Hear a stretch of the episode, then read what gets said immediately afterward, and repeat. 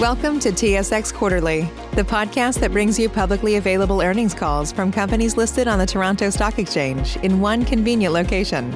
Gone are the days of looking through confusing websites. You'll find the important information right here. Enjoy the call.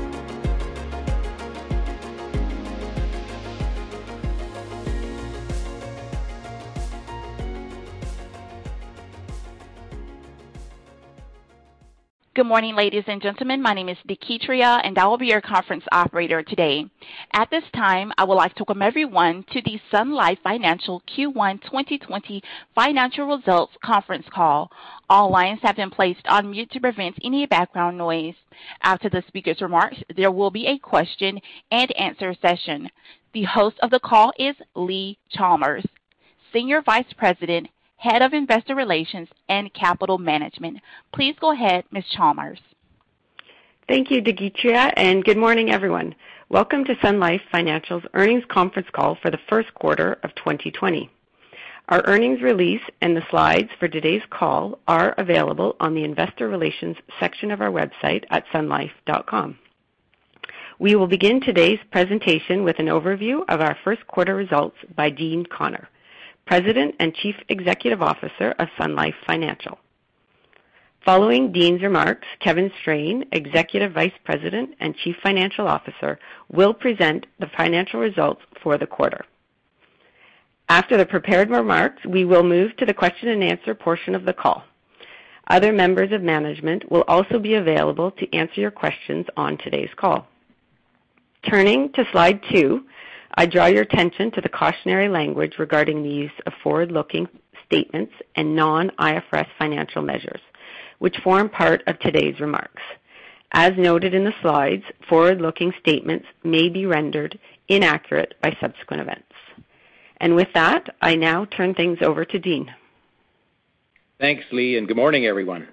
Let me start with a heartfelt thank you to all of our frontline healthcare workers and those providing essential services. Their response to this crisis has been heroic, and we are eternally grateful. I also want to acknowledge the swift and bold actions taken by governments around the world to help bridge jobs, families, communities, and businesses through to the other side. Turning to slide four, here's how Sun Life has been responding to the COVID-19 pandemic. Our employees and advisors quickly mobilized to work from home to ensure that we continue to be there for clients. We were able to get our trading desks and call centers stood up immediately, and today 25, excuse me, 95% of our people globally are working from home. Client service has continued to be strong. We rarely talk on these calls about the functions that really act as the central nervous system of the company, including finance, risk, actuarial, ALM, legal and compliance, HR, and technology. These teams at Sun Life have deep experience and expertise. They are the reason why we were able to move to work from home so seamlessly. They have adjusted rapidly to the new norm, for example, with our first, and perhaps not our last, virtual quarter-end process. This remarkable effort is reflected by all of our employees and advisors around the world. Their laser-like focus on clients, their resilience, their capacity to care for one another, has been truly amazing to watch. We've rolled out free virtual healthcare services to our Canadian employees. We also recognize that mental health is extremely important during these trying times and have created numerous resources for employees and families to support their mental well-being.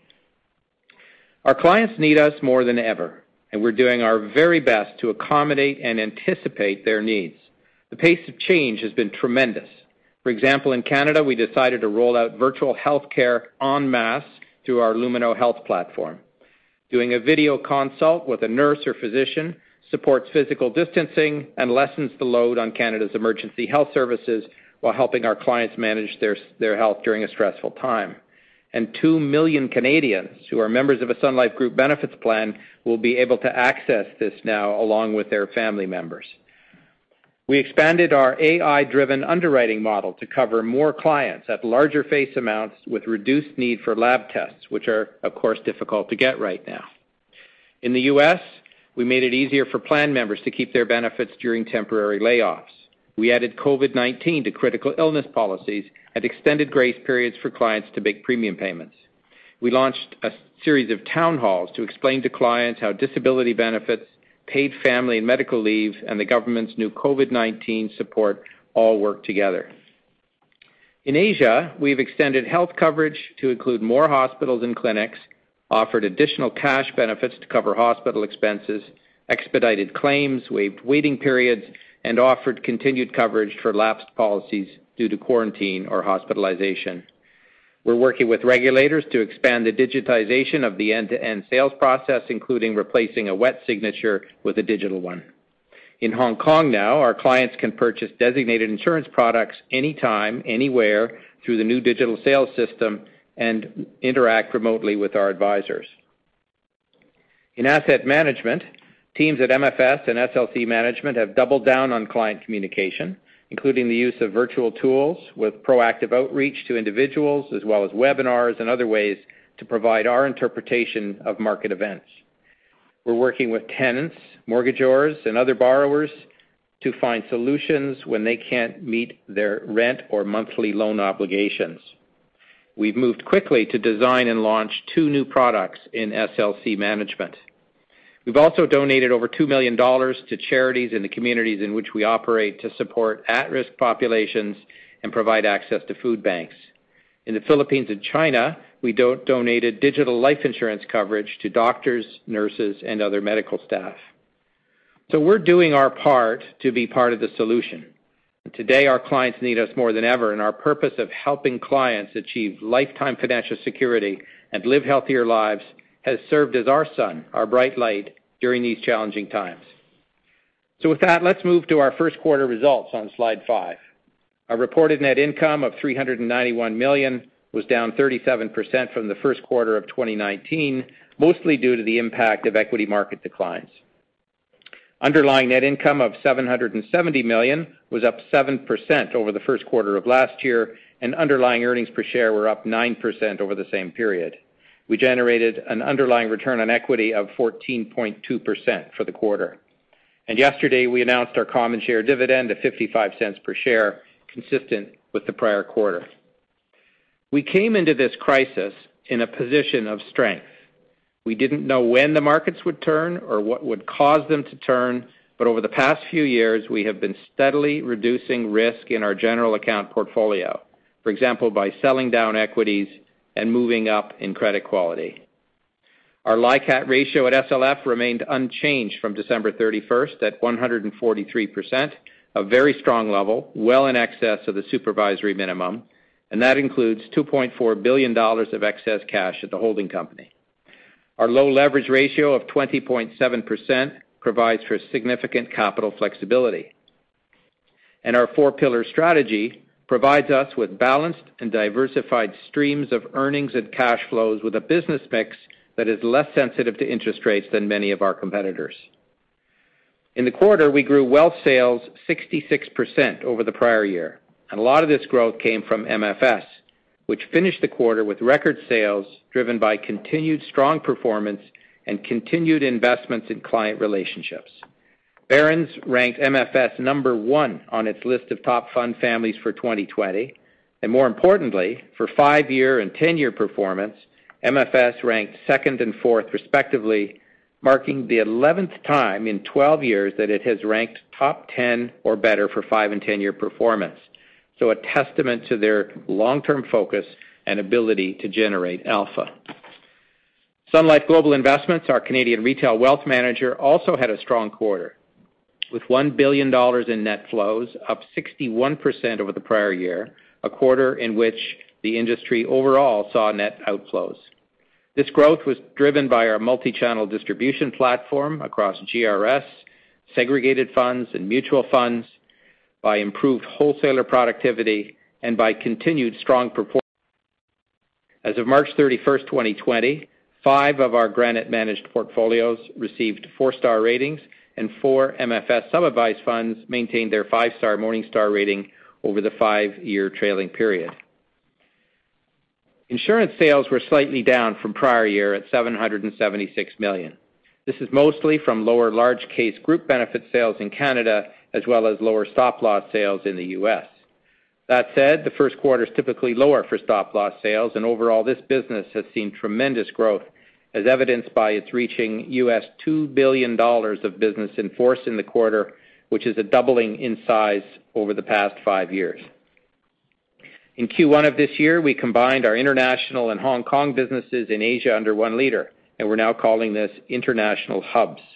This brings our high net worth businesses together so we can offer our clients and distribution partners competitive solutions and services across geographies. Insurance sales in International Hubs increased 148% over the prior year, with increases from both Hong Kong and international. Before passing it to Kevin, I'd like to make two general points.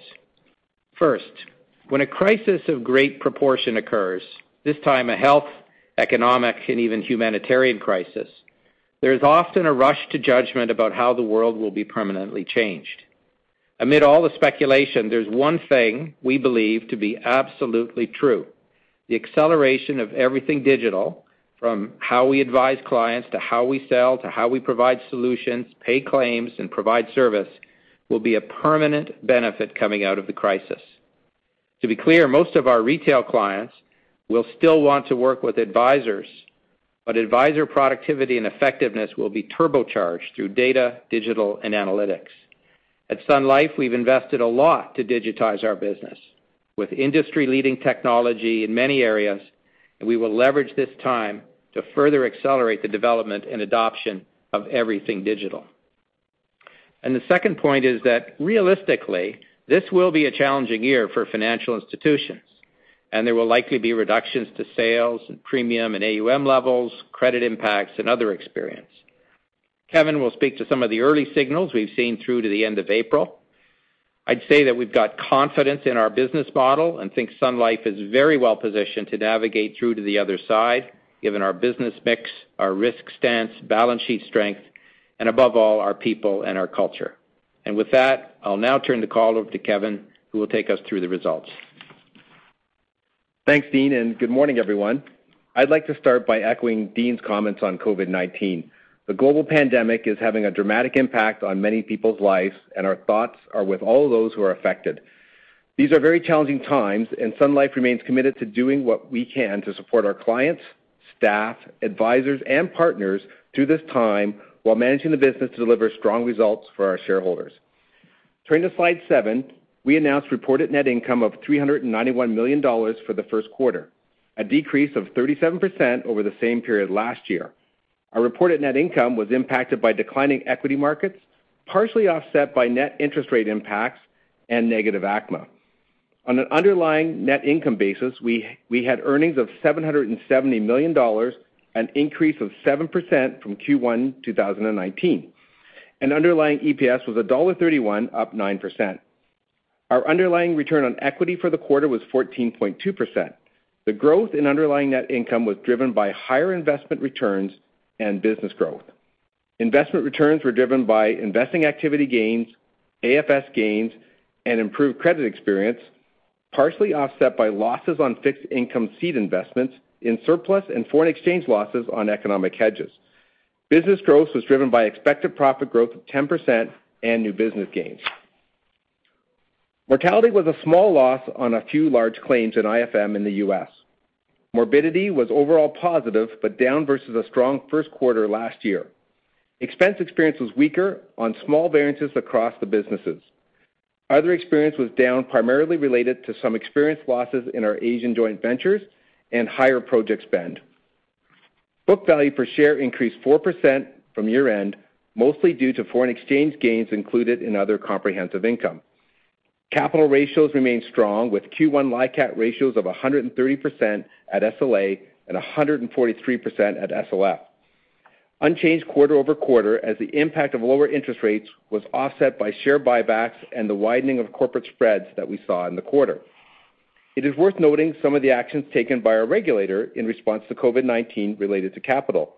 On March 13th, OSFI announced that they expect all federally regulated financial institutions in Canada to halt share buybacks and dividend increases for the time being.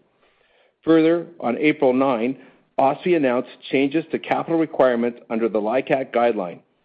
These changes provide capital relief for payment deferrals on mortgages, leases, and other loans, and on payment deferrals for insurance premiums to policyholders. by policyholders. This means that deferrals will continue to be treated as performing assets and therefore will not attract higher capital charges. OSFI also granted relief for participating lines of business, reducing the impact of a discontinuity in the LICAT ratio caused by a scenario switch related to interest rates. This change effectively smooths the impact of a scenario switch over six quarters. You'll recall that in the third quarter of 2019, we discussed the possibility of switching interest rate scenarios within our sensitivities, creating a discontinuity in LICAT results that would have caused an immediate drop in our ratio. While we did not experience a shift in the interest rate scenario in the first quarter of 2020, we did adopt the new guideline. SLF cash at the end of March was 2.4 billion dollars, a slight increase since Q4. Prior to OSFI's announcement halting share buyback programs, we had repurchased 200 million dollars worth of shares in the quarter under our NCIB. Our financial leverage ratio was 20.7%, down quarter-over-quarter, reflecting growth in total capital, primarily related to accumulated OCI. Assets under management finished the quarter at 1.023 trillion dollars, down by 76 billion dollars, mostly from unfavorable market movements, partially offset by the impact of foreign exchange translation and business growth. Turning to slide eight. Despite a challenging economic environment, we had reported net income growth in three of our four pillars and underlying net income growth in all four. On a reported net income basis, Canada reported a loss of 42 million dollars in Q1, reflecting unfavorable market-related and ACMA impacts. Market-related impacts were mostly driven by the decline in equity markets, partially offset by the impacts of credit and swap spreads. Canada's underlying net income was of 256 million dollars was up 8%, driven by business growth and higher investing activity and AFS gains, partially offset by lower net investment returns in surplus, unfavorable expense experience, and unfavorable morbidity experience in group benefits.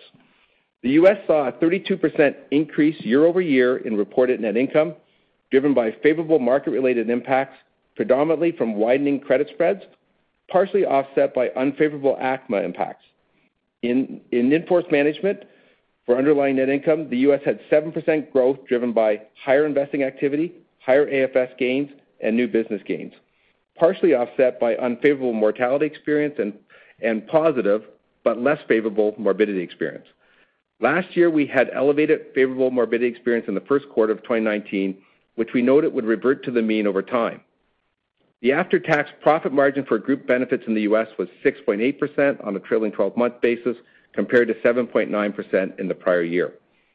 Asset management reported net income grew 9%, driven by favorable fair value adjustments on MFS share-based payment awards, partially offset by higher acquisition and integration costs related to the BGO acquisition and the pending InfraRed transaction.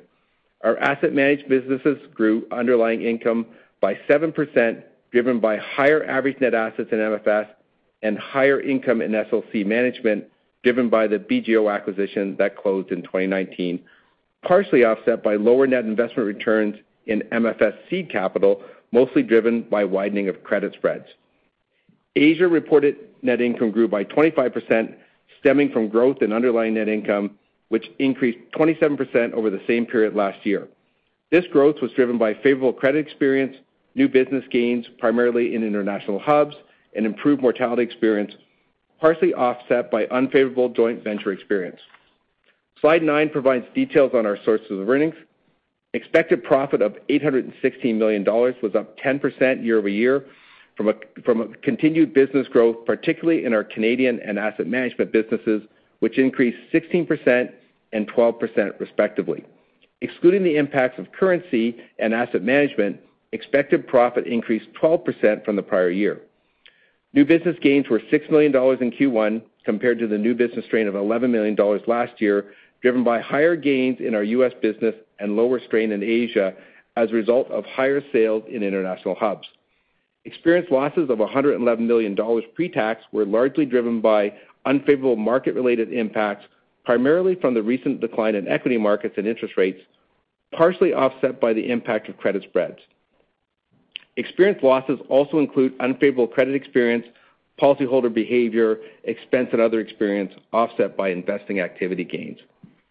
ACMA of 66 million dollars pre-tax for the quarter related to an increase in the provision for adverse deviation for fixed income asset credit spreads. The sharp increase in credit spreads during March meant credit spreads at the end of the quarter were outside the historical range, which drove higher credit spread experience gains during the quarter. The increase in credit spread provisions partially offset these experience gains in our source of earnings. Other in our source of earnings includes acquisition, integration, and restructuring costs, partially offset by favorable fair value adjustments on MFS share-based payment awards. The restructuring costs we recorded in our corporate segment include severance costs as a result of various ongoing projects initiated in the fourth quarter of 2019 to simplify our organizational structure and drive efficiencies. Earnings on surplus of 116 million dollars were down 9 million dollars compared to the first quarter of last year, driven by lower net investment returns on surplus assets and losses on seed investment returns as a result of widening credit spreads, partially offset by higher AFS gains. Our effective tax rates on reported and underlying net income were 42% and 18.5% respectively. Our effective tax rate on reported net income reflected the impact of tax-exempt investment losses, primarily driven by the widening of credit spreads. These losses were offset in actual liabilities on an after-tax basis. On an underlying basis, our effective tax rate was within our range of 15%-20%. On slide 10, we show our sales results for the quarter. Total company insurance sales for the quarter were relatively flat year-over-year at 776 million dollars, with Canadian sales down 19% due to the lower large case sales in our group benefits business and lower third-party individual uh, insurance sales. First quarter sales in the U.S. were up 2% on a constant currency basis from the same period last year, as higher employment benefit sales were offset by lower sales uh in our medical stop-loss business. We had strong individual insurance sales in Asia, up 22% on a constant currency basis, driven by strong growth in Hong Kong and international, as well as the Philippines. Wealth sales across the company increased 66% year-over-year, as Canada had strong sales across most product lines, including GRS, which saw heightened retained sales. MFS saw high retail and institutional sales, which drove the 65% growth in asset management sales on a constant currency basis. Overall, MFS experienced net inflows of US $1.8 billion in the quarter, a significant improvement reflecting the strong retail net flows and moderate outflows from institutional clients. During the last two weeks of the quarter, MFS saw retail flows slow down due to market conditions, but this slowdown was offset by better institutional flows as some clients rebalanced towards equities. Finally, wealth sales in Asia increased by 409 million dollars or 22% year-over-year, excluding the favorable impacts of foreign exchange translation driven by money market sales in the Philippines and the pensions business in Hong Kong. Total VNB was 380 million dollars in the first quarter of 2020, a decrease of 1% compared to the same period in 2019, reflecting lower VNB in the U.S. on pricing margins and Canada from lower insurance sales, partially offset by higher VNB in Asia from higher sales in international hubs. Turning to slide 11. Operating expenses of 1.7 billion dollars were up 3% on a constant currency basis.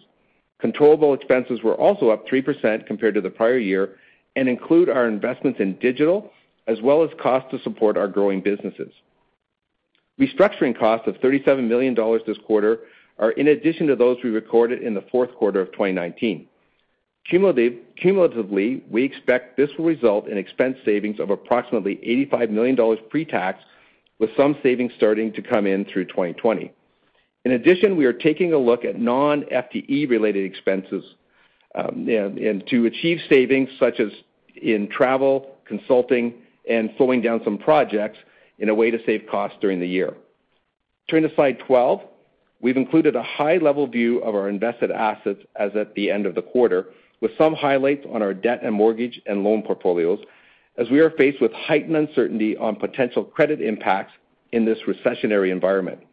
Overall, 97% of our fixed income portfolio is investment grade, and our BBB exposure is skewed towards the higher end in terms of quality. 35% of our BBB exposure is in private debt with strong collateral and covenant protections. Our portfolio of invested assets is well diversified and of higher quality, which is a testament to the work we've done over the years to de-risk the balance sheet, reduce our exposure to volatile sectors, and develop strong private loan origination capabilities. Turn to slide 13. We provide some additional details on sectors that we believe pose higher risk at this time. We've been preparing for late stages in the credit cycle for a while now, but we certainly did not anticipate the current crisis. We have taken deliberate and substantive steps to de-risk the portfolio. This includes reducing our BBB- rated securities by 1 billion dollars and reducing our exposure to the energy sector by over 10%. The exposures we've included here are those we expect to be most affected by the slowing economy, social distancing measures, and lower oil prices.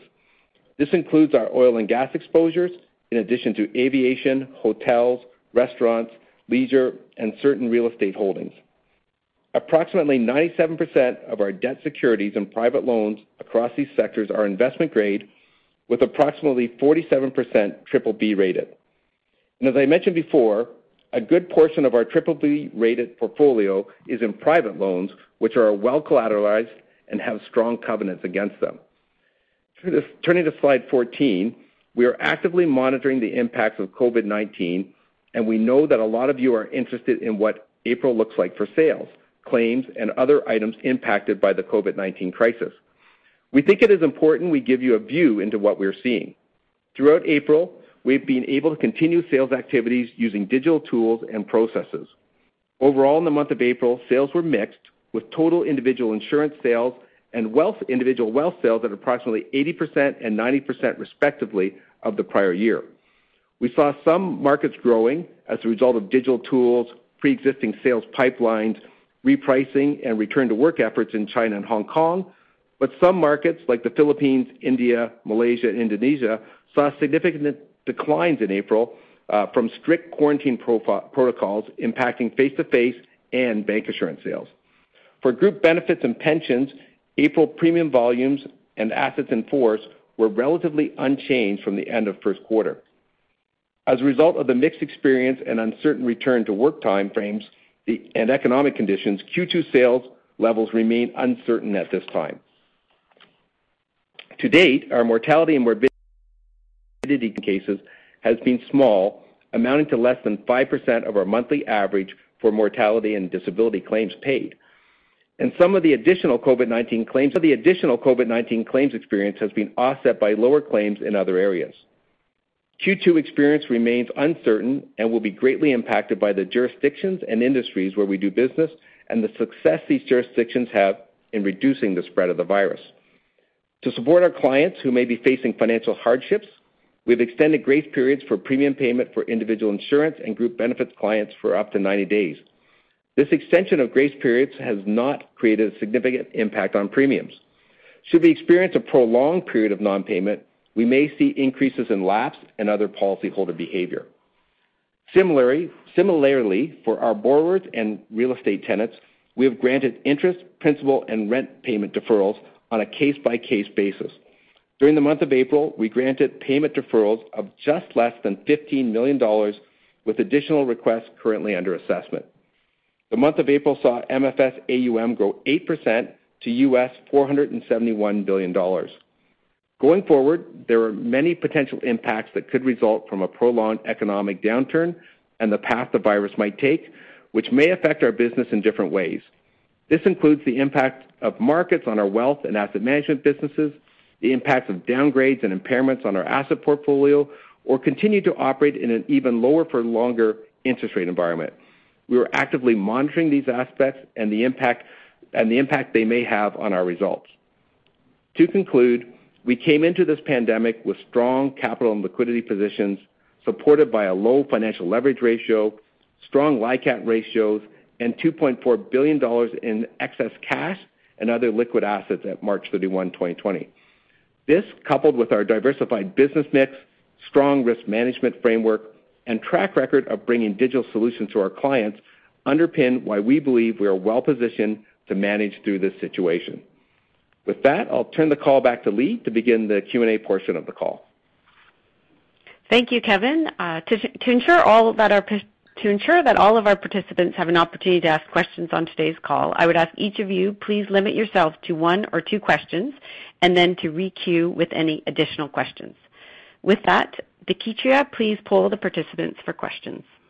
Thank you. At this time, I would like to remind everyone, in order to ask a question, please press star one on your telephone keypad. We'll pause for just a moment to compile the Q&A roster.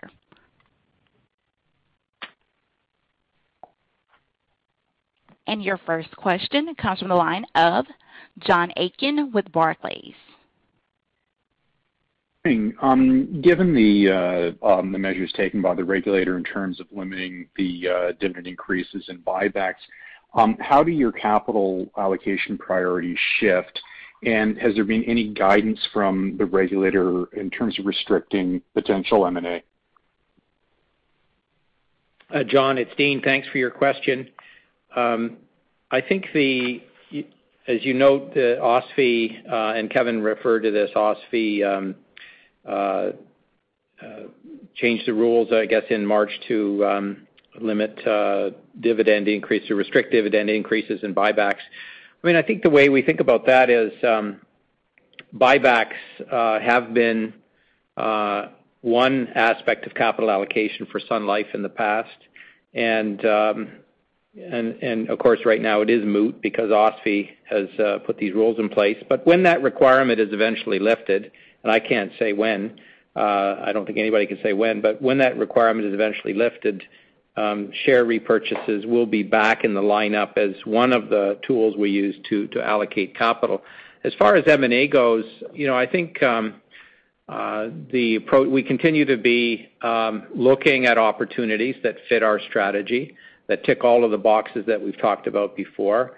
I think in this environment, um, it's natural that we would evaluate those M&A opportunities uh, in light of both our sort of base case scenarios and our severe stress scenarios. As you would expect, we've built scenarios for the business going forward, depending on how things unfold, and we would make sure that we think about these opportunities in light of both the base case and the severe case scenarios.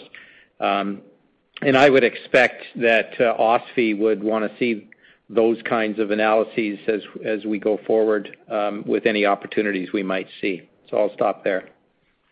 Thanks, Dean. Just to reiterate, though, outside of um, your own appetite, no explicit restrictions on M&A from the regulator? Correct. If they had put them in, you would have seen. I expect you would have seen them publish that, and you've not seen that. Great. Thank you very much. I'll re-queue. And your next question comes from the line of Steve Theriault with Eight Capital. Thanks very much. A couple questions.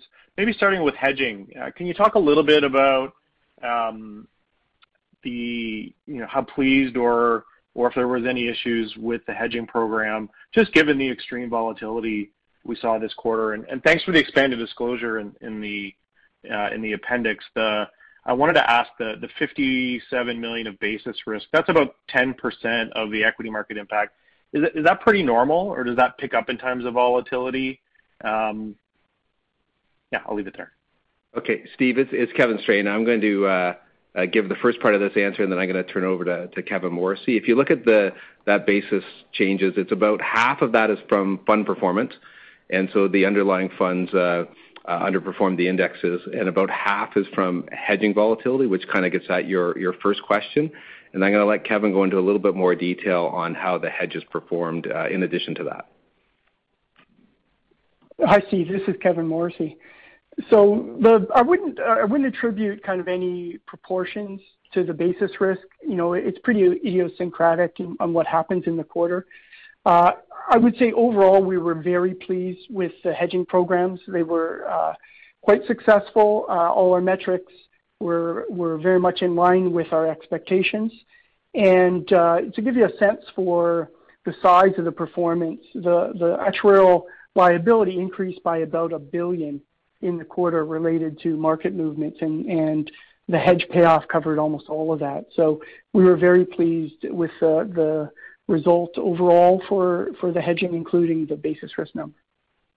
And is there any expectation that hedge costs go higher at all after the market decline? So There is uh, an increase, John, uh, Steve, it's Kevin again. There is an increase in the hedge costs. We have a dynamic hedge program. So uh, There's rebalancing costs, and with higher volatility in the market, the cost did increase. But That's kind of a natural consequence to the that hedging program, and it didn't turn out to be a huge number in the quarter. But It is something that was uh, elevated and and just a natural consequence of having that type of dynamic hedging program. Okay. and then uh, Last one, if I could. Uh, the MFS results were very solid, obviously. but I did want to ask about performance. I would have thought that the Lipper metrics that you give us regularly would rise on a significant market correction, but they not that they moved a whole lot, but they did deteriorate, especially at the shorter end. So Just wondering, is this at all related to the resilience of sort of the FANG stocks? Is there anything we can take away from that? Uh, that'd be helpful.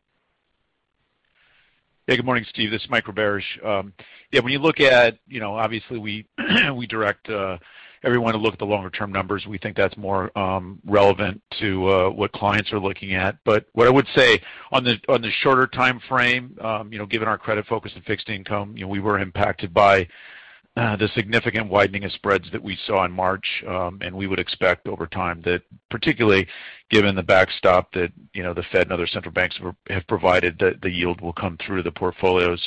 Um, the way that those numbers are constructed are based on the A share class, which has distribution fees, and we started showing that a decade plus ago. Um, most of that A share class assets, or a lot of them are in fixed income, so it skews the results. When you look at it based on where clients are, the client experience, if I use our institutional shares, which doesn't have the trail commission, the one-year number would be 91% are outperforming. So Some of that is just a function of the share class that we're pulling relative to the industry share class. Um, and so We're not at all concerned about performance. Long-term performance continues to be strong. Where we've seen a little bit of underperformance on the fixed income side, we think will come back over time through yield in the portfolios. Great. That's helpful. Thank you.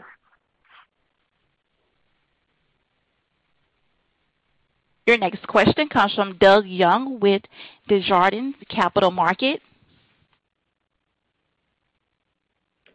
Good morning. Um, just first question, back to the disclosure around 80 to 90, where April sales were in individual insurance um, and wealth around 80%-90% of last year's levels. You gave a little bit of color, uh, and I didn't catch it all. I apologize, um, for Asia. Can you talk a bit more broadly by geography, Canada, U.S., and a little more granularity in terms of um, what you're seeing?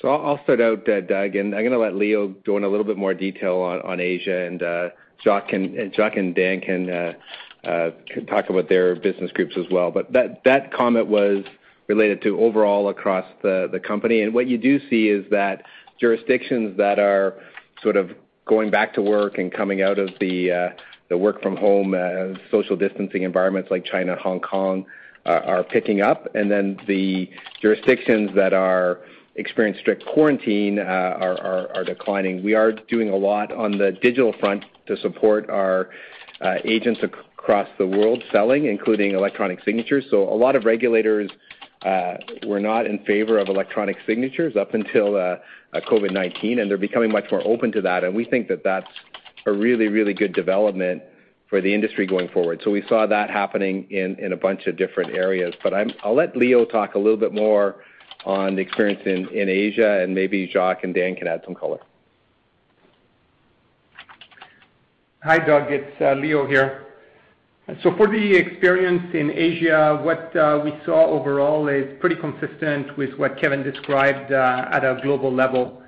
Uh, for April, our sales were about 80% of last year on the insurance side and about flat to last year on the wealth side.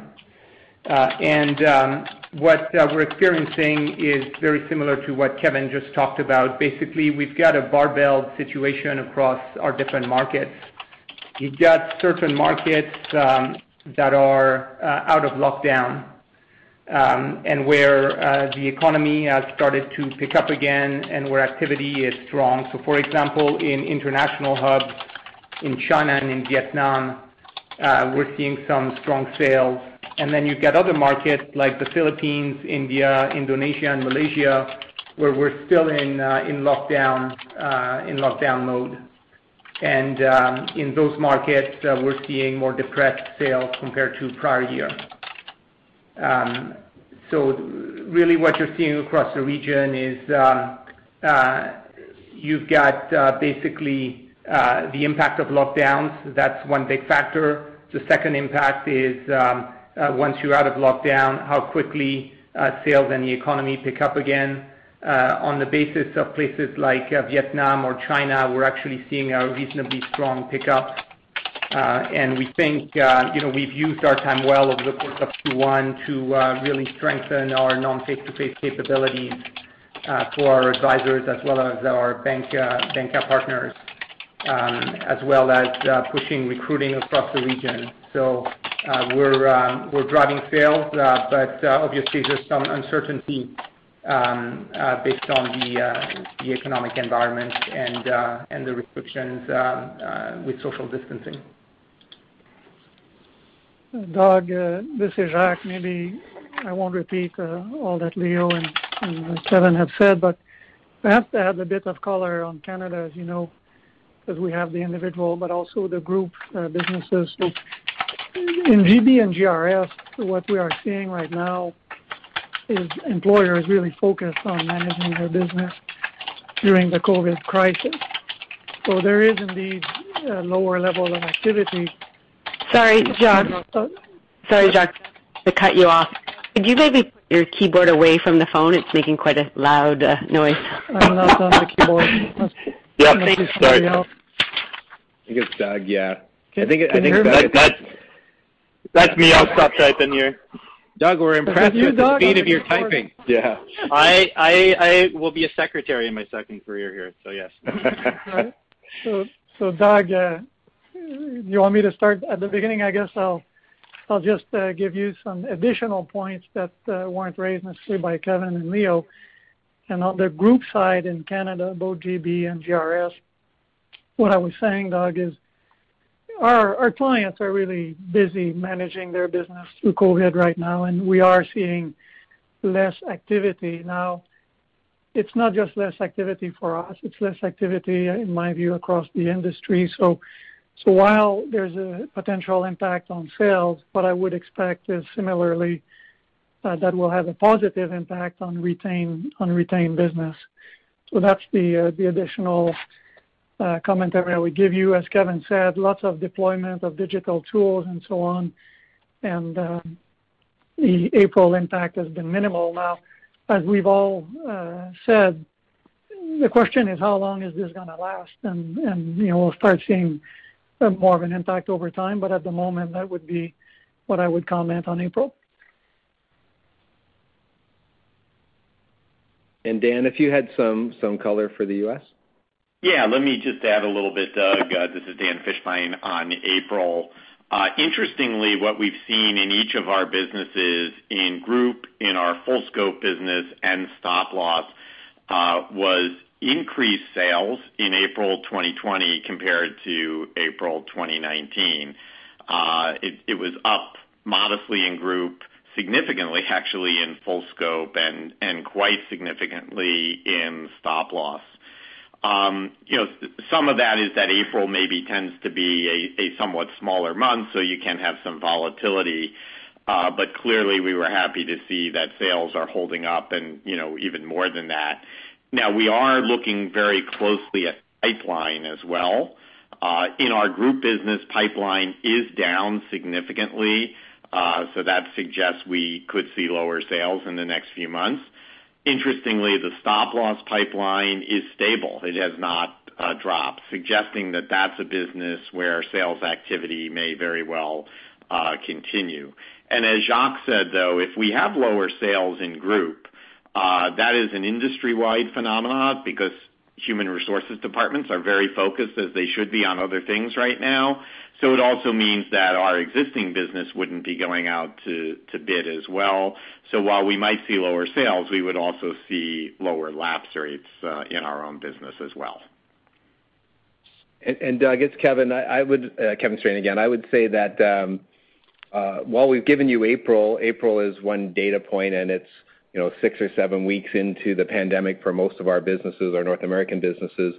And so it may not be reflective of what we will see going forward, and it may be different by jurisdiction and by sector and you know, do you have a second wave and some of those types of things. We can, you know, what we can say is that we're doing everything we can to continue to see sales occur, to manage that, to create digital tools, and to work virtually. Uh but there can be lots of plausible outcomes going forward around sales, depending on the path of the disease and the economy. Perfect. I appreciate the fulsome of the answer. Thank you very much. Okay. Thanks, Doug. And Your next question comes from the line of Gabriel Dechaine of National Bank Financial. Uh, good morning. I'll just push my uh, typewriter aside. Um, First of all, thanks for the uh, disclosures. Um, a lot of uh, enhancements here that are very helpful. Uh, one thing I want to go over in your COVID-19 business impact type of items. You talk about the policy behavior and other mortality, morbidity. We can get my head around that. But can you tell me what you're thinking with regards to lapse and other? Uh, in some cases, lapse could be good, sometimes it could be bad. And then the other, what What do you guys have in mind? Or people, what do you have in mind? So, Gabriel, it's it's Kevin uh, Kevin Strain. And you know the what what we're trying to say there is that um, we we've been offering uh, premium deferrals, right? And, and premium deferrals of up to 90 days. And We've done that in many locations and extending that.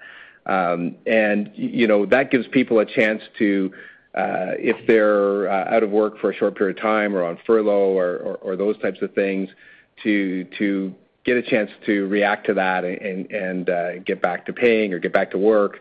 And so if if we're under extended period where there is um, drops in unemployment rates and those types of things and premiums can't get paid, you might expect that there'd be more lapsation. And then on the group benefits business, if you see unemployment and terminations, you'll have less members, and that would also have an impact. So we're we're and those impacts on the group benefit side uh, will likely be different by sector and jurisdiction.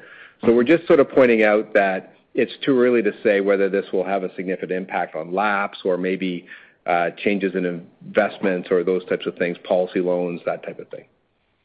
Okay.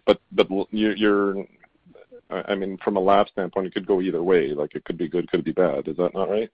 That's correct. It depends on the product, right?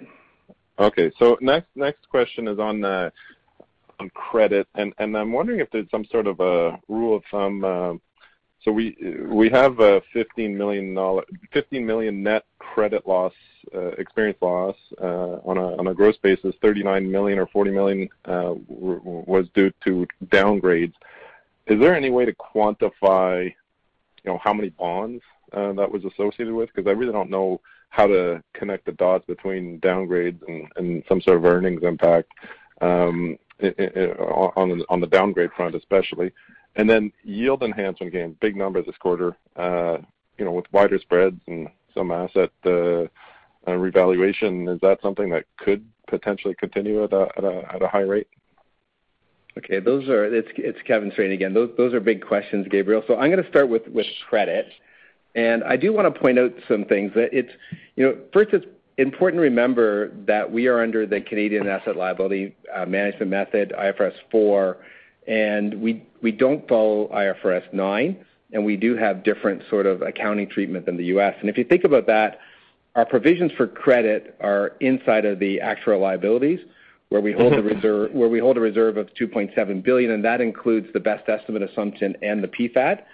Um, that reserve uh, also includes uh, provisions for credit rating and credit downgrades. And you saw that we had a hit in the quarter of 39 million dollars related to downgrades. That was actually a small number of downgrades. So it wasn't it wasn't a big number. And in fact, in April, we we continued to just see a small number of actual downgrades. But we we that gets provided for. That's part of the 39 million that that's in the reserves. And then in addition to that, we had an impact of 1 million dollars on impairments. And those impairments are, again, a small number of of of uh of the names that that that part goes through investment income. It's it's it's really good to think about these in in two different portions. Does that help? Yeah. Well, the small number of downgrades, I guess that's the uh, I get the mechanics of how it works. It just uh, yeah. Yeah. And then the yield enhancement? On the yield enhancements, yeah. So so in in terms of investing in AFS gains, Um, there was a decline in interest rates, of course, during the quarter, and that allowed us to sell some fixed income assets at gains. Um, we were able to take those gains, and then sometimes, uh, the same time, the credit spreads widen, right? And there was some really good names that came out with with very positive credit spreads. And we were mm-hmm. able to to uh acquire some fixed income assets that we put against the liabilities that were high-quality names with good credit spreads. And so you actually got sort of both impacts. You got the uh the lower sort of base interest rates creating gains on on the more public uh, sort of uh, uh, investments, more more um, government investments, and then you've got the positive impact of the widening spreads and some really good names we were able to invest in. Yeah, that's something that could could continue. Well, you know, interestingly, it was it was outsized, of course, in the quarter. Um, if you looked at the eight-quarter average ending this quarter, it would have averaged 33 million dollars. And I think that's probably a good way to think about, on average, what we'd expect from investing gains. At the same time, you should remember this quarter that we we did see the widening of credit spreads impacting some of our seed investments in fixed income. We've been seeding some investments in Sun Life Capital, uh, and we've uh, and we've been seeding some fixed income investments in MFS as part of their strategy.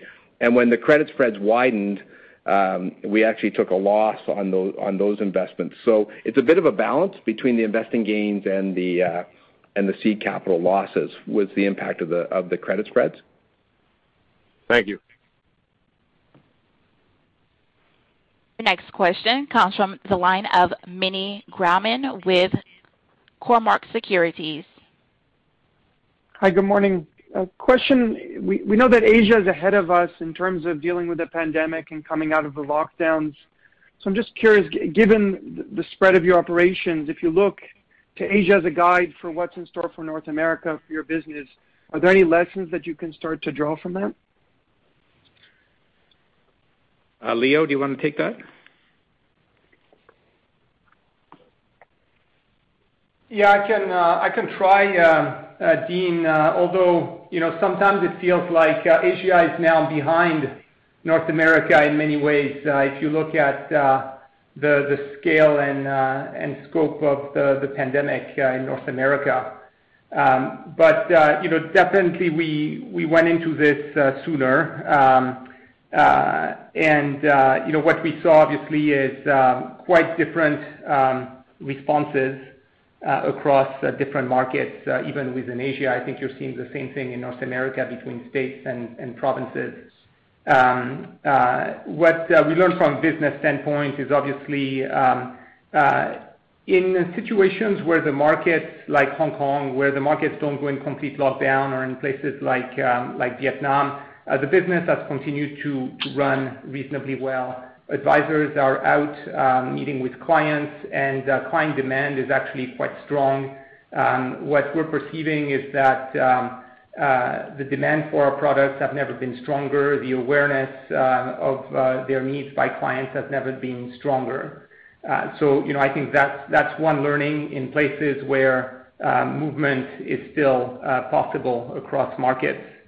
A second thing that we're seeing is that in in markets like China, where the lockdowns were were effective, and where the economy reopened and people went back to work, even though there were social distancing types of norms still in place, we saw a very sharp rebound in sales.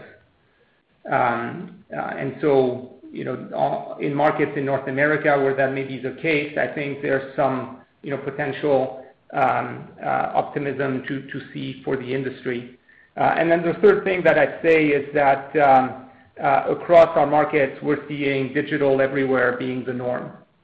Uh clients um are using um uh our applications, our portals, a lot more than before. Our advisors are also leveraging our capabilities a lot more, and um I'd expect that that behavior will continue post uh post the crisis. So investment in digital, which is something we've been doing very very actively, um, uh I think will pay off. And then the final thing that I'd mention is um um you know unemployment has been going up across markets in Asia. And uh for us, that's allowed us to uh continue and be quite aggressive on recruiting of advisors. And it's allowing us to uh, find very high-quality candidates for uh, our agencies.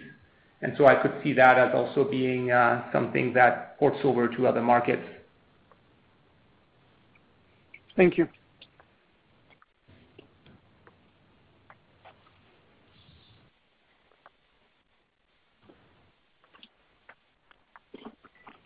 Operator, could we go to the next question? Yes. Your next question comes from David Motemaden.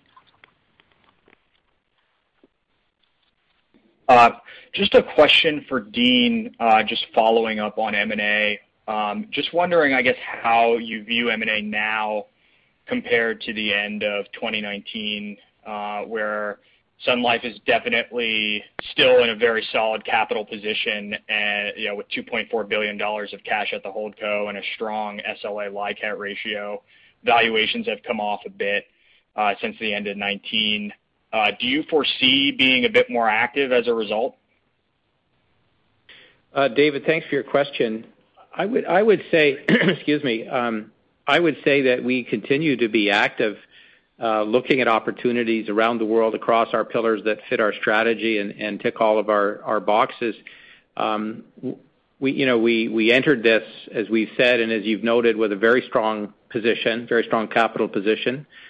Anything we look at, we'll evaluate it against um, our different scenarios, including a severe stress scenario. One of the things um, that we're watching for is uh, to what extent is the opportunity set widening? And we saw that during the global financial crisis. More things came to market. There were fewer bidders. Uh, the um, those with strong uh, balance sheets and strong financial positions Um, had the capacity uh, to execute on M&A. So, it's too soon to um, declare anything on that particular point, but that's something that we're watching for as well. But I would say we continue to be active in uh, pursuing opportunities that fit our strategy, and uh, we'll see where that takes us. Understood. Thanks. And and then if I could just ask a question um, for Mike on MFS, just in terms of how we should think about operating expenses within MFS, where they were up about 6% year-over-year if we take out MFS share-based comp. I guess, where where do we think where should we think about that trending over the rest of the year, just given market levels? Yeah. Good morning, David. This is Mike. Um you know comp expense, which is our largest expense, will come down um as uh profitability comes down, um depending on um where the market settles in for the year. We're going to be pretty cautious on, obviously, discretionary. T&E is an expense that's effectively gone to zero. and Some of our other distribution costs that support clients have have come down. And so costs will naturally come down. We're not looking to, to cut labor as as part of this or or cut headcount, um, because clearly there's another side to this, and people give us their money to manage for hopefully a long period of time. And um, so we're going to continue to look through that. And so expenses will come down naturally, Uh, but they won't come down. Uh, you know, they don't decline quite as much as uh, revenues tend to decline. So there is some negative operating leverage in it. And so I think for the balance of the year, it's it's, it's hard to think about you know what earnings look like only because it depends what the market does, and it depends on when the market either goes up or goes down from a timing perspective. And so we think about this looking through, you know, looking over the next three to five years, having an expense base that we think makes sense through that period of time. The market will go up for periods of time, it'll go down for periods of time. and you know We can flex down discretionary costs um, um, during periods like this. But The more important thing for us is kind of think about it on a multi-year basis. Got it. Great. Thanks. That that makes sense. And If I could just sneak one more in, Mike. The the 471 billion of AUM uh, at the end of April, there was, I guess, some mention in the prepared remarks on the flows in retail, which which are you know clearly been very strong. Um, those kind of tapered off at the end of March and were offset by higher institutional uh, flows or offset by that uh, to a large extent. I'm wondering if you could just maybe talk about what you've seen through the end of April on both, just on the net flows fronts, if we're thinking about both sales and then redemption activity. Yeah. I mean, I guess I would characterize it. I don't know what uh, maybe Kevin can jump in when I'm done, what we've made public. but I would just characterize that the market, um, and this is true when you look at industry sales in April. Um, you know, coming into the year, January and February were decent industry months, and we obviously um, outperformed that.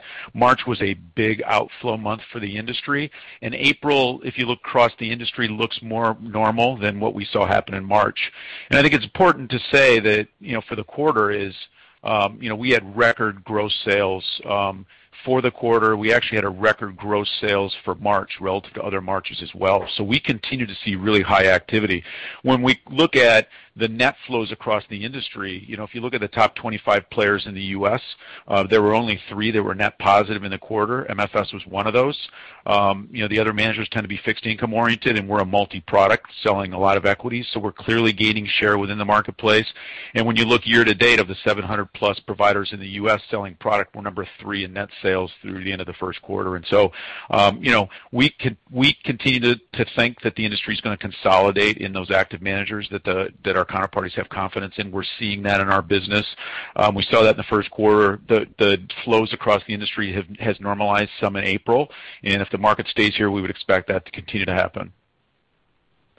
Mike, it's Kevin. I think you've covered all the aspects I would cover. You know, We don't disclose flows on a monthly basis. Uh, and uh, so I think uh, we did give the number, and MFS does always publish the number for AUM at the end of each month, and we disclose that. Great. Thank you. Your next question comes from the line of Sumit Malhotra of Scotiabank. Thanks. Good morning. A couple questions on credit to start for Kevin.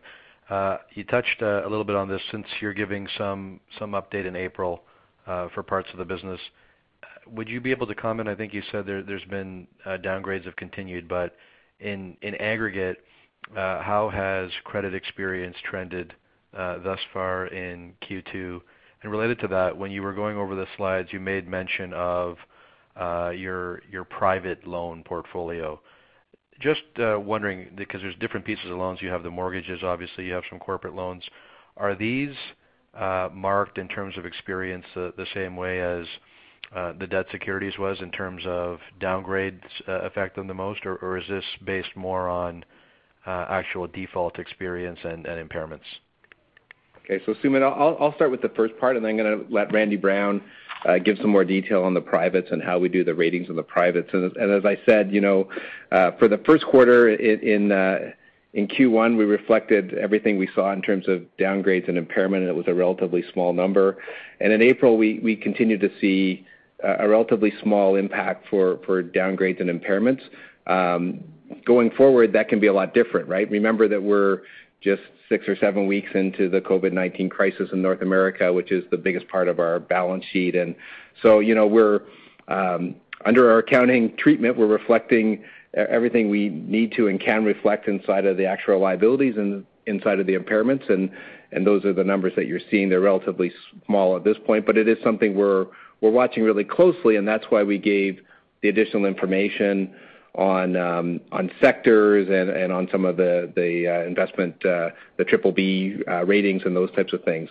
Maybe I'll turn that over to Randy to just add some detail on the privates and how we do the ratings.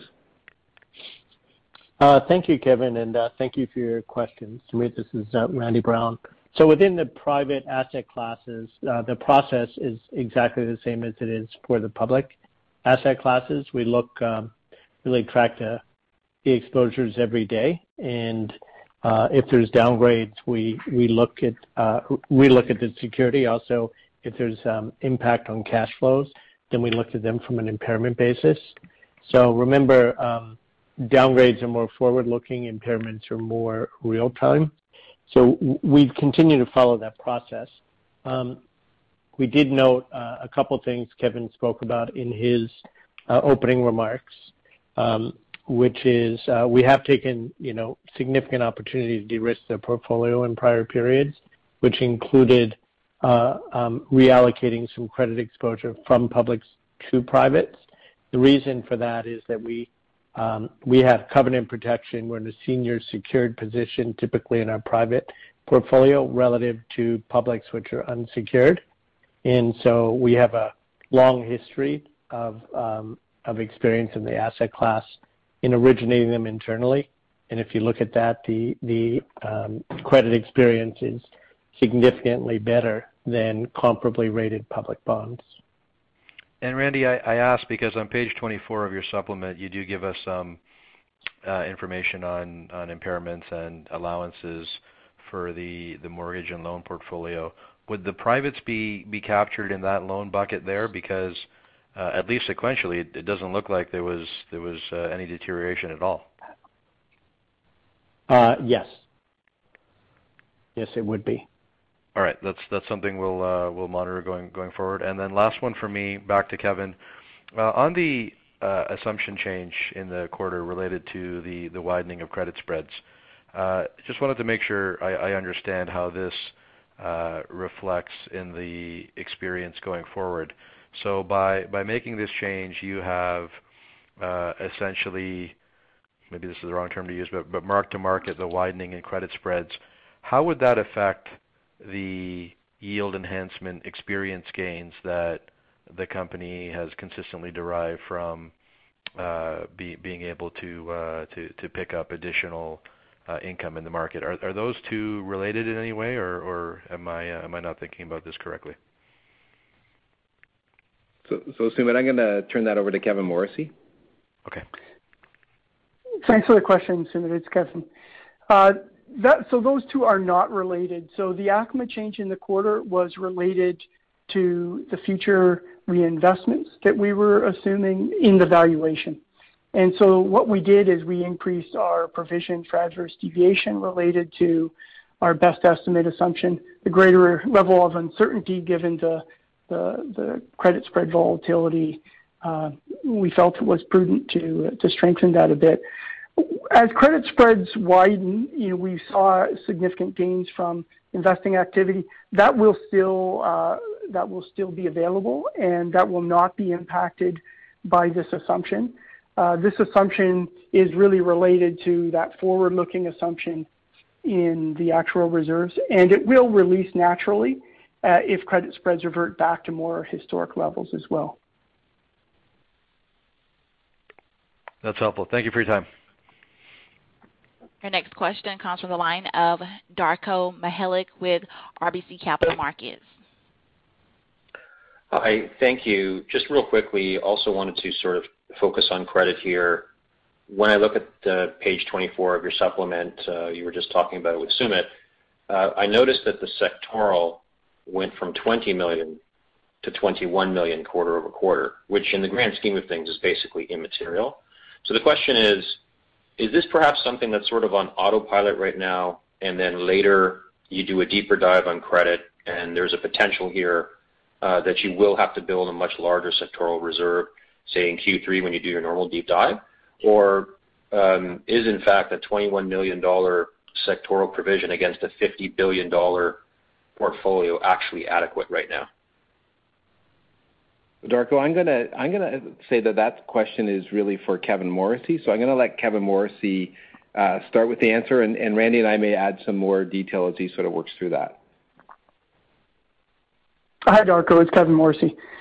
So I'd say from a reserving perspective, a couple things maybe to provide a bit of context to, to what we're doing. So, you know, we are Uh, monitoring both the claims experience from COVID-19 and also the resulting economic um, strains that we're seeing uh, as a result of the pandemic.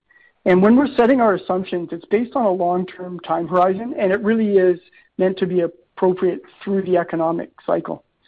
So although we haven't seen anything significant in terms of actual experience so far in Q1, uh, and in April, it's been fairly modest, Uh, we do still see potential for a wide range of plausible outcomes from the pandemic. So as the experience unfolds, we'll continue to reassess as we did in Q1. Um, however, most of our assumption method changes fall in Q3, um, and we do expect that to be uh, the case of our review this year.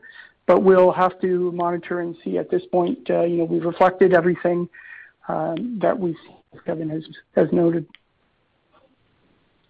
Okay. And so that just so I think we're talking about the same thing, but we are talking about a sectoral provision against potential credit problems, right? Yeah, I think, I think Darko, Kevin was answering the broader question of all the assumptions, but credit works the same way, right? We're reflecting what we saw during the quarter, we reflected inside of our reserves or inside of our impairments. And it was, you're right, it was a relatively small impact, but COVID was two weeks in the quarter, right? A lot of the impacts will likely come, I think you were alluding to this, uh, in the next several quarters, depending on the path of the disease and the economy and the ability of government packages to spur the economy and second waves. And there's a whole bunch of things that will be factored into the thinking. But what we're trying to reflect is what we actually saw happen. And that's what was reflected at the end of Q1. Okay. Okay. And just real quick follow-up, uh, Kevin, you mentioned that there were very few downgrades again in April. Um, you know, sometimes rating agencies are a little slow. And as I look at your presentation, um, you have a big chunk of oil and gas sitting at BBB, um, aviation, hotels. I'd imagine there's a good chance that there's a lot of this stuff that's sitting in BBB that will fall um, lower. Can you give me maybe an example using some sort of average duration concept here? Of like what happens if uh, 100 million uh, bucks of uh, of these exposures drops from BBB to to below or non-investment grade status? What is the impact on earnings and capital? Can you give us like a general range? Yeah. So again, I think your your question's more for Kevin on that than than than for Randy, so I'll pass that to Kevin. Darko, it's Kevin Morrissey again. So that's a really difficult question to answer, and and really because it has to do with the actual assumptions looking forward, right? So as you mentioned, you know, when the ratings changes, we look at, uh, uh, reassess our expectations around future losses, and that really has to do with you know not just the size of the exposure, as you mentioned, but also the asset class, the change in ratings. So where did you start, where did you land, and the duration of the security. You know, it's a combination of all those factors. So it, it's not uh, kind of an easy formulaic thing that I could give you a simple answer to. Okay. All right. Thanks very much. Your next question comes from the line of Tom MacKinnon with BMO Capital. Yeah, thanks very much. Uh, good morning. Uh, I want to talk about e-signature capabilities. I think you'd mentioned that there were some regulatory issues, but you've got them on board. I'm wondering, Uh, where do you have them? Uh, where did you just get them on board, and how do they vary between individual and group? And maybe just a little bit of color as to uh, how they vary by geography as well. Thanks. Sure.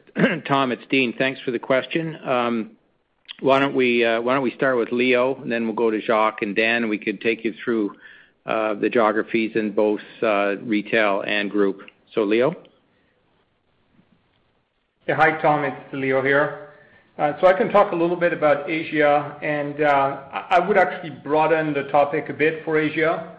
Uh, for us, it's not just about e-signature capabilities, uh, but it's also about whether the regulators have allowed us um, to conduct non-face-to-face sales. So you've got markets where you can do an e-signature, but you need the advisor to witness the e-signature face-to-face. It's a little bit more complicated than just having e-signature. So with that said, um basically, if I kind of go through different markets, um in Hong Kong, we've got e-signature, and currently what the regulators have allowed us to do is to conduct non-face-to-face transactions using these capabilities for a subset of products. Uh, you can use it for par you know protection products, UL, but uh, not yet for investment-linked products like VUL. So there's still some constraints in the context of Hong Kong, but they've uh, significantly loosened the parameters so far.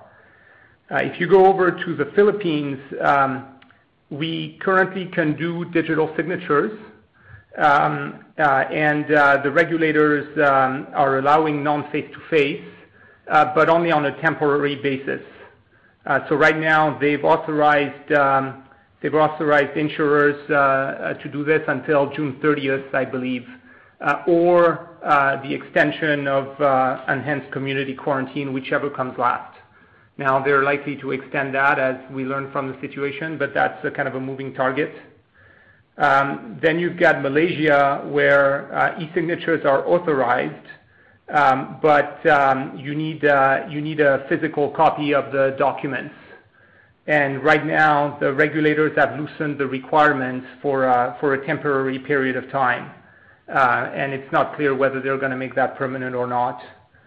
And then uh probably the most restrictive right now is Indonesia, um, where uh, e-signature is allowed, but you need the process to be face-to-face for uh, investment-linked products, which are a big chunk of the market. You can do non-face-to-face transactions uh, for uh, pure protection types of products, but it's a smaller chunk of the volume of sales of the industry. And then if I look at Vietnam, you can do both non-face-to-face and e-signature. Both are authorized by regulators there. You've got China and India, where uh where also the the electronic capabilities are um uh uh are more available. The regulators have basically authorized uh those those processes. So it really depends geography to geography. In terms of our own capabilities, basically, we're currently geared up to um uh to take advantage of what the regulators have allowed across these different markets. And uh, what we're currently working on is um, um, uh, basically smoothing out uh, the client experience and the advisor experience across each of these markets um, to make, um you know, for example, the automatic loading of data easier, the different stages of the process move more smoothly from one stage to the other, and so on. Over to Jacques. Tom, uh, Jacques here in Canada. Uh, as you know, in Canada, we've been on a strong uh, digital journey for a while now. And what this crisis has led to, in my view, is a much stronger focus on digital tools and capabilities on the part of advisors. Clients are worried. They want to engage, and they want to talk to their advisors. This is certainly a time where the value of advice, the value of having a trusted person to uh, help you navigate is very strong. So we're using Zoom a lot to the point that Leo was making on non-face-to-face. Essentially, our advisors today can sit down with over Zoom with their client and essentially go from what I would call A to Z. So identification of need, doing a financial plan, all the way to completion and fulfilling of the of the products. So so it's very much uh it's very much in that uh in that vein, and we're making very good use of it, and that's one of the reasons why we've continued to see relatively good sales through April. And it's worth adding that that capability has been in place for the past couple of years. And uh so we've we've had a chance to road test it and integrate it with uh, sales tools, e-signature, and so on. So it's um, that's allowed uh, Canada to to move quickly. Um, Dan? The group contract sorry to interrupt. The group oh, contracts. Oh, sorry. The individual contracts can all be signed uh, e-signature? Yeah. It's a good question on group. I mean, we're certainly, I think, exchanging with clients electronically pieces of paper and then scanning and sending signatures. Uh, I don't think the contracts are the same, Tom, but we can get back to you on that. Okay. And is there anything in the U.S.? What about the employee benefit contracts? Can they all be done uh, e-signature? Yeah, Tom, this is Dan. Um, we actually had e-signatures already in place for a number of things, uh, and we expanded it pretty dramatically since we've gone to work from home. Uh, we use a third-party vendor that has very good capabilities for this, so that we can now uh, accept an e-signature for virtually anything, including contracts, claims submissions, uh, really virtually anything at this point. Uh and you know, as Leo and Jacques said, we've also taken this as an opportunity to significantly expand other digital capabilities. In late March, we introduced a new set of digital online capabilities through our SunWorks claim system. That's for disability. We also have just introduced a full mobile platform for Maxwell. Maxwell already had a mobile site, but you could not do full enrollment soup to nuts. Now you can. And we're going to be leveraging the Maxwell platform quite a bit for uh enrollment. In fact, we're getting a lot of interest in that. And we've also found, as Jacques mentioned, through Zoom, that we can really do virtually anything that we were doing face-to-face. We've been doing finalist sales presentations. We've been doing enrollment meetings. uh, We've been doing meetings with brokers, et cetera. Uh, so I think we're, we're well equipped to continue the business forward with all of these tools. Okay, thanks for the color. Your next question comes from the line of Mario Mendonca with TD Securities. Good afternoon. Um, Kevin, maybe uh, just real quickly here on the provision or, yeah, the credit provision associated with asset impairment, the $2.7 billion. That's on a base of, I think, fixed income securities or fixed income investments of, call it $134 billion. So, uh, First of all, are those the right numbers to be looking at? Those are the comparable things, the $2.7 is on the 134 billion of bonds and mortgages and loans? So, Mario, I think your question's again for Kevin Morrissey, so I'll pass it to Kevin Morrissey. Mario, yes, that's right. That is the right base for that number. And Can you help me just think that through between best estimate and PfAD? Because I think of the PfAD as something you're going to have to leave there and best estimates that can be released as you did this quarter. Can you give me the breakdown between those two? Sure. I'll provide you a bit more detail on that. So maybe just first of all, some context on the $2.7. That includes the par and non-par business. And when you think about the split of that, um, you're right that there's a best estimate piece and a PfAD, and the best estimate's about 60% of that total, and the PfAD's about 40. What I would maybe advise a bit different from what you said is both the PfAD and the best estimate that unwind or release from the reserve quarterly, so that happens naturally. The best estimate portion um, goes against um, actual experience, and that's reported in the credit line of our source of earnings. And the unwind of the PfAD portion of that risk is also on a quarterly basis, and that happens through the expected profit line in the source of earnings. So that, that's a that's a meaningful number, the 60%, or even if you look at the total. It's like if you look at in total, it's about 2% of the, of the exposure. What does that really imply about annualized loss rates then uh, on a best estimate basis? Well, when you think about it, if you look at uh, the disclosure that we provided in terms of the credit release for the quarter, you could see that that was 25 million, the best estimate portion. So that's kind of after-tax number for the quarter. So if you annualize that and and convert it to pre-tax, it's about $135 million uh, per year. And that would be the annualized expected best estimate credit losses in that fixed income portfolio. So I could just back into that. Yeah. So that that's right. The only piece I'd add to that, Mario, is that's for the non-par only. So that was related to the shareholder income. So that uh, 135 is the non-par piece. Yeah. I can do the math myself. Yeah. It's Kevin Strain. I might I might just point you to Uh, what what you see is um, the experience coming through in any any given quarter when it's different from that 25. And If you remember Q1 of last year, we had the PG&E experience, right? Right. That came through. In the so the experience comes through in the quarter when it's in excess of the of the $25 million uh, release. And that's you also see that this quarter uh, with the downgrades of of 39 and the impairment of $1. Right. I'm just trying to get a sense of what's expected. Yeah. You can and you can trend that over a long period of time, and you would've seen that we've typically trended positive uh, to that 25 million, which is probably what you would expect, right? Because credit is uh, one, it's idiosyncratic, but it also relates to uh, will go up in in times of trouble and will be less when things are sort of more normalized. Um, yeah. I think you also need to think about. Yeah. You also need to think about our splits between how the private fixed income works versus the publics. And, and there's a lot of elements in the privates where uh, you know, we potentially have collateral and uh, uh, workout arrangements with um, uh with the debtor and those types of things, right? So, so it is more complicated than just the big number. You have to look at the pieces. And that's part of the reason we try to give the sectoral information. Okay. So now I get it. I think I have a good understanding of what's expected on the fixed income side. The equities are all, all also very large, and you can kind of back into the effect. It was about an 18% decline in the fair value of your equity portfolios. Uh, are there any triggers that you would use that would necessarily require an impairment on the equities? Like, let's say, down 25% for an X amount of time, X quarters. Is there any sort of formulaic trigger that would necessitate an impairment on the equity?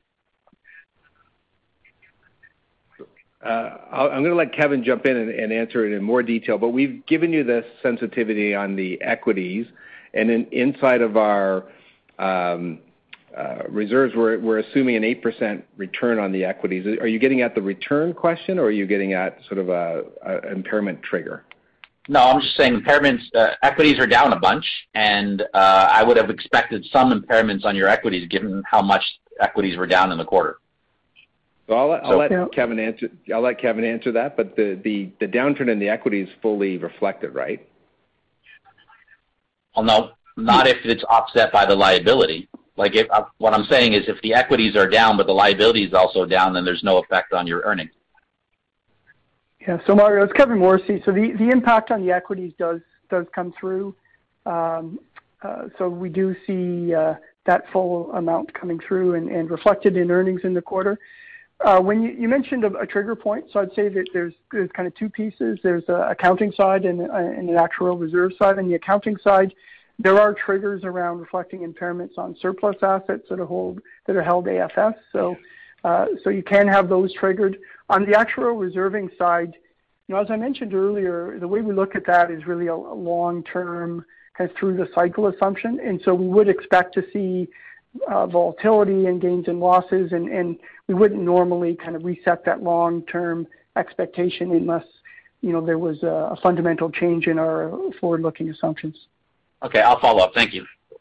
Okay. And I I just wanted to point out that uh, we're closing in on 11:30, so we're gonna make this the last question on the call. But we will be available after the call if people have further questions. Your next question comes from the line of Scott Chan with Canaccord Genuity.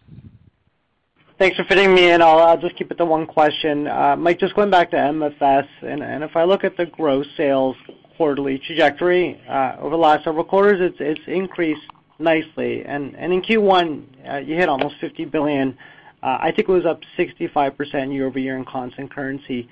What was the main driver of that? Was there like a big mandate, or were there certain products that um, helped facilitate uh, that big year-over-year gain? Yeah. Good morning, Scott. Thanks for the question. Um, you know, we've seen, as I said earlier, one of the things that we're seeing, particularly in the retail channel, is um, the firms that we do business with continue to pare down their provider lists. Firms going to fewer funds, fewer providers, and what we've seen is we're a net beneficiary almost every time that we see that happen. Uh, if you look at calendar year last year, I think we did something like, if you look at U.S. products, $1 billion of sales in 16 different products in gross sales. So the diversity of our sales has just been incredible. And so we're seeing um, flows in the U.S., in U.S. equity categories across the capital spectrum. We're seeing it in non-U.S. equity categories. We're seeing it in fixed income categories, and that is suggestive of firms that are putting multiple products on their shelf. And so we've benefited over the last year and a half. We see it accelerating in this environment Um, to the concentration of the business and fewer managers. And um, um, we continue to see that in our business. Okay. That's helpful, Mike. Thanks a lot. Okay. I guess that ends our call. It is just close to 11:30. so I would like to thank all of our participants today. And if there are any additional questions, as Kevin said, we will be available after the call. Should you wish to listen to the rebroadcast, it will be available on our website later this afternoon. Thank you and have a good day. This concludes today's call. Thank you for your participation. You may now disconnect.